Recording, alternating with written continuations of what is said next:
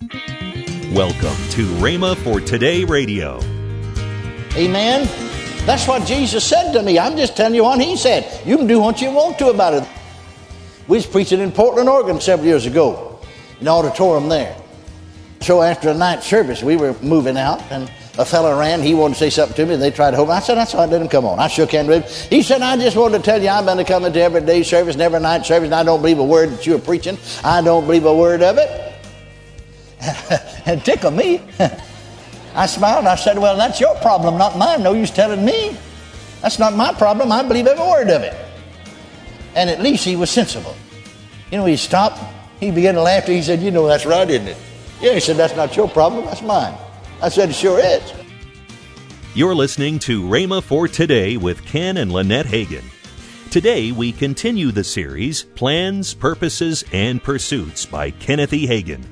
Learn to lay aside desires that aren't from God and pursue God's plan for your life. Stay tuned as we listen to this powerful, timeless teaching. Also, later in today's program, I'll give you the details on this month's special offer. Right now, Here's Kenneth E. Hagin's message.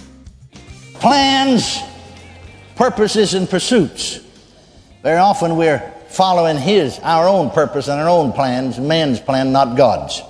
And so, standing up there with the Lord, I, I saw us and I saw us clapping. And he said something to me. Now, now understand what I'm saying because people get wrong impression about it. He said to me, clapping is neither praise or worship. Jesus said that to me clapping is neither praise or worship. You see, you clap to applaud. I do not know. I have, I'll be honest with you, I have some compunctions about let's all give God a hand. I think Paul said, I come in fear. That didn't mean he's afraid like you're afraid of a rattlesnake. That means he had respect, awesomeness to the Lord. I don't think you ought to give God a hand like you would the President of the United States. I don't think you ought to give God a clap offering. Let's look in the New Testament and see what kind of offering he wanted you to give. Amen. Now listen to Now don't misunderstand me at all. It's all right to clap. See, we're applauding a speaker sometime. So and so's here with us. We're glad he's here. We're welcoming him. We're letting him know that. That's a different purpose. But then we've got so clap happy. in charismatic circles, Well, God's no respect, you see, really, for God. The Holy Ghost moves somebody speaking with tongues. And then somebody inter- and right in the middle of interpretation, everybody starts clapping. And then you don't even hear the rest. Now, is, is tongues and interpretation right or is it not? Is the Holy Ghost saying something or is he? Well, they couldn't be. Would the Holy Ghost interrupt himself? Could people be moved by the Spirit of God to clap while the Holy Ghost is saying something? No. It's because people's got clap happy and it grieves the Holy Ghost. Now, it's all right. We were singing, clap your hands, to keep time with the music. That's a different thing entirely. Clap, you see, because we're so glad you know Brother so and so's here. We're going to ask him to speak this afternoon. Praise God. Well, everybody starts clapping. Fine. But we need to learn, and pastors are going to have to teach their people, and they're going to have to be slow and gentle about it because they've just gotten such habits. Teach their people to reverence God. If the Holy Ghost, now I've been prophesying and right in the middle of the prophecy. I mean, I haven't even given half of it out. And everybody starts clapping. Well, not only that, but it'll cause you to lose the anointing if you're not careful yourself. Get out from under the anointing. And then if you do go on speaking, then who heard it? Well, if it's not for people to be heard, it oughtn't even to be in the service. Have you ever been in the service? Anybody ever been in service like that? Anybody ever been like that? Well, sure. If you haven't, you ain't been fur yet. Now learn this, and pastors teach your people that when folk, when, when tongues and interpretation and prophecy is going forth, you wait till it's over and then don't clap. Lift your hands and praise God and worship Him. Amen. amen. I said amen. amen. I said amen. amen. And then somebody's preaching under the anointing. Preaching under the anointing. I mean, just going after it. I've been doing it, I've done it myself.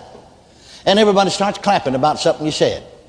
Well, they're applauding what you said, but that's not the place for it. Because, in the first place, you can't go on because nobody to hear you if you did. If you did go on, they don't know what you said. If you're speaking under the anointing, inspired utterance of God, people to hear what you're saying. If you're speaking under the unction of the Spirit, then that's the Holy Ghost manifesting Himself. Then you shouldn't interrupt it with clapping. Amen? That's what Jesus said to me. I'm just telling you what He said. You can do what you want to about it. We was preaching in Portland, Oregon several years ago, in the auditorium there. So after a night service, we were moving out, and a fellow ran. He wanted to say something to me, and they tried to hold me. I said, that's right, let him come on. I shook hands with him. He said, I just wanted to tell you I've been coming to every day service and every night service, and I don't believe a word that you are preaching. I don't believe a word of it. and tickled me. I smiled. I said, well, that's your problem, not mine. No use telling me. That's not my problem. I believe every word of it. And at least he was sensible. You know, he stopped. He began to laugh. He said, you know, that's right, isn't it? Yeah, he said, that's not your problem, that's mine. I said, it sure is. So sometimes, you know, you want to lay it off on the other fellow, but it's your problem, not, not his. And so you're ministering, you're preaching under the anointing of the Spirit of God, and everybody starts clapping. You can't hear what the preacher said. Well, is he anointed by the Spirit? If he wasn't anointed by the Spirit, it should have been up there to begin with. Amen. Is it the Word of God? We ought to hear. Is the Spirit saying something to us? We ought to hear what he said. Now, it's much better. It's, it's more New Testament. You see, like I said, don't try to get back under the Old Testament and do things like they did. The Old Testament's for spiritually dead people. They've never been born again. They wasn't alive unto God. Their spirits weren't. They just worshiping God in the flesh. We've been born again. Hallelujah. Become sensitive to the Holy Ghost. Praise God. Now, under the New Testament, Paul said, writing to Timothy, remember this, there's not one single word in the New Testament about clapping. Not one single word. But Paul said, I would that all men, I like to say it this way, the Holy Ghost said through Paul, I would that all men pray everywhere, lifting up holy hands without wrath and doubting.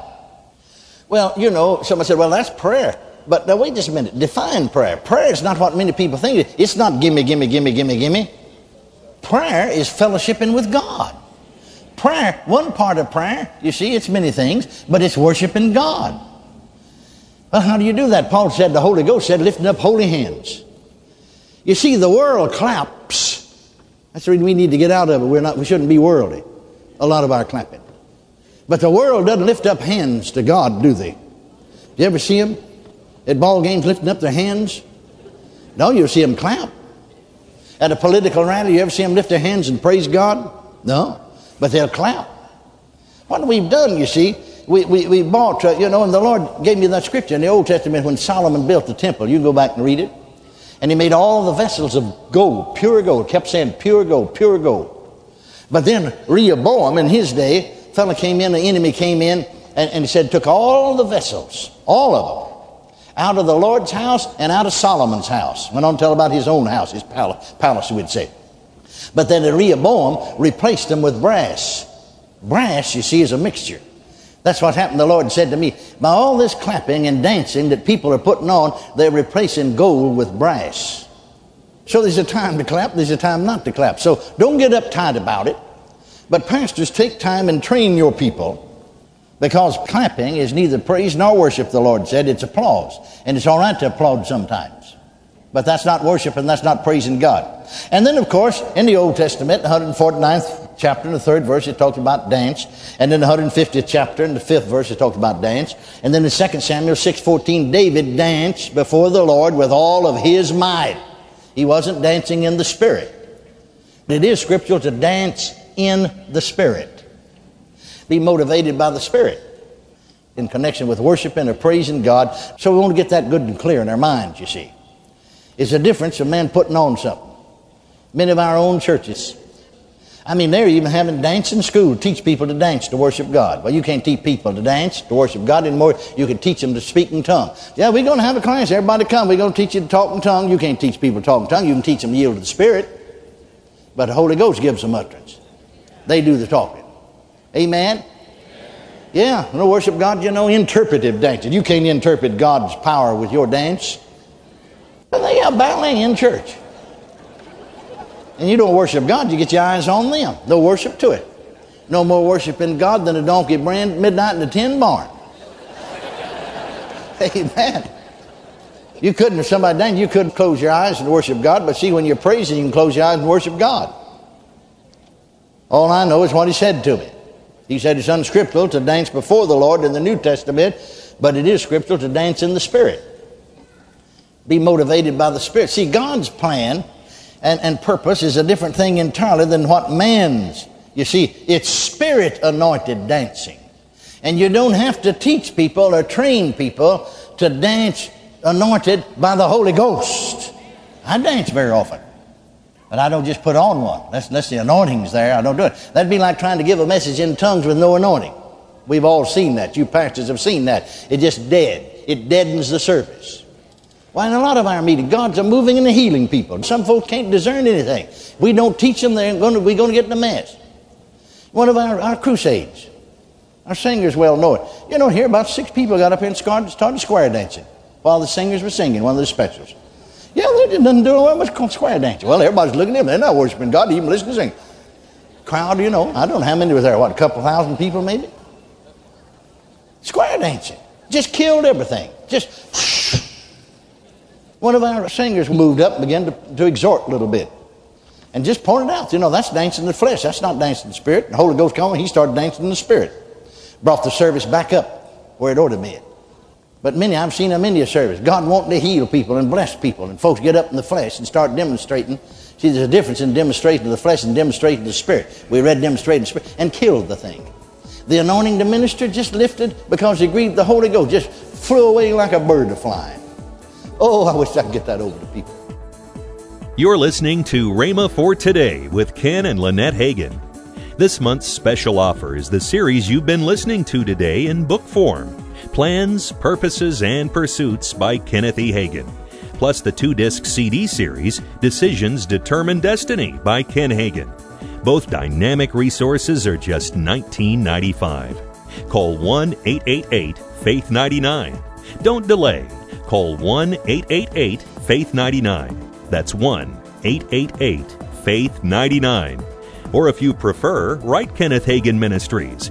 Our address is P.O. Box 50126, Tulsa, Oklahoma 74150. Don't forget, for faster service, order online at rhema.org. That's R-H-E-M-A dot O-R-G. Now, let's join Ken and Lynette Hagin. And you know, another great event is happening this month. In November, yes. No, in October. This Okay, month. what is not that? next month. All this right, month. All right. What is that? It is our one year anniversary for the Oklahoma City Church. That's right. That's right. It is. My goodness, it's hard to believe that it's already been a year. If you're in that area, we're at 8921 Northwest Expressway, Oklahoma City. Uh, and uh, I say it like this enjoy your weekend and then enjoy Sunday morning on Sunday night That's right. at 6 o'clock. Uh, you know, they people, a lot of people, they, they started Saturday night services so people could be could be Mm-hmm. Free on free, be free on Sunday. And I said, well, hey, wait a minute. Why don't we just be free uh, on the on the weekend and then come Sunday night for and, and right. enjoy Sunday morning on Sunday night? Instead of coming to church on Sunday morning, Yeah. you come to church It's on a full. Sunday it- night. we have a full fledged church, youth, children. That's right. everything's going on. So hey, come and check and us out. it's not video. We are No, it's not video. live. I'm Yes. there live, Lynette'll be there live. If we're not there, if we're traveling, then Craig and Mia will be there. Yes. So uh, come on out and enjoy that time with us. Call today to get this month's special offer the two CD set from Ken Hagin, Decisions Determine Destiny, and the book Plans, Purposes, and Pursuits by Kenneth E. Hagin. This special offer is just $19.95. Call now. The number to call is 1 888 Faith 99. That's toll free 1 888 Faith 99. Tomorrow on Rhema for Today, we continue with the teaching by Kenneth E. Hagin Plans, Purposes, and Pursuits. Thanks for listening to Rhema for Today with Ken and Lynette Hagin.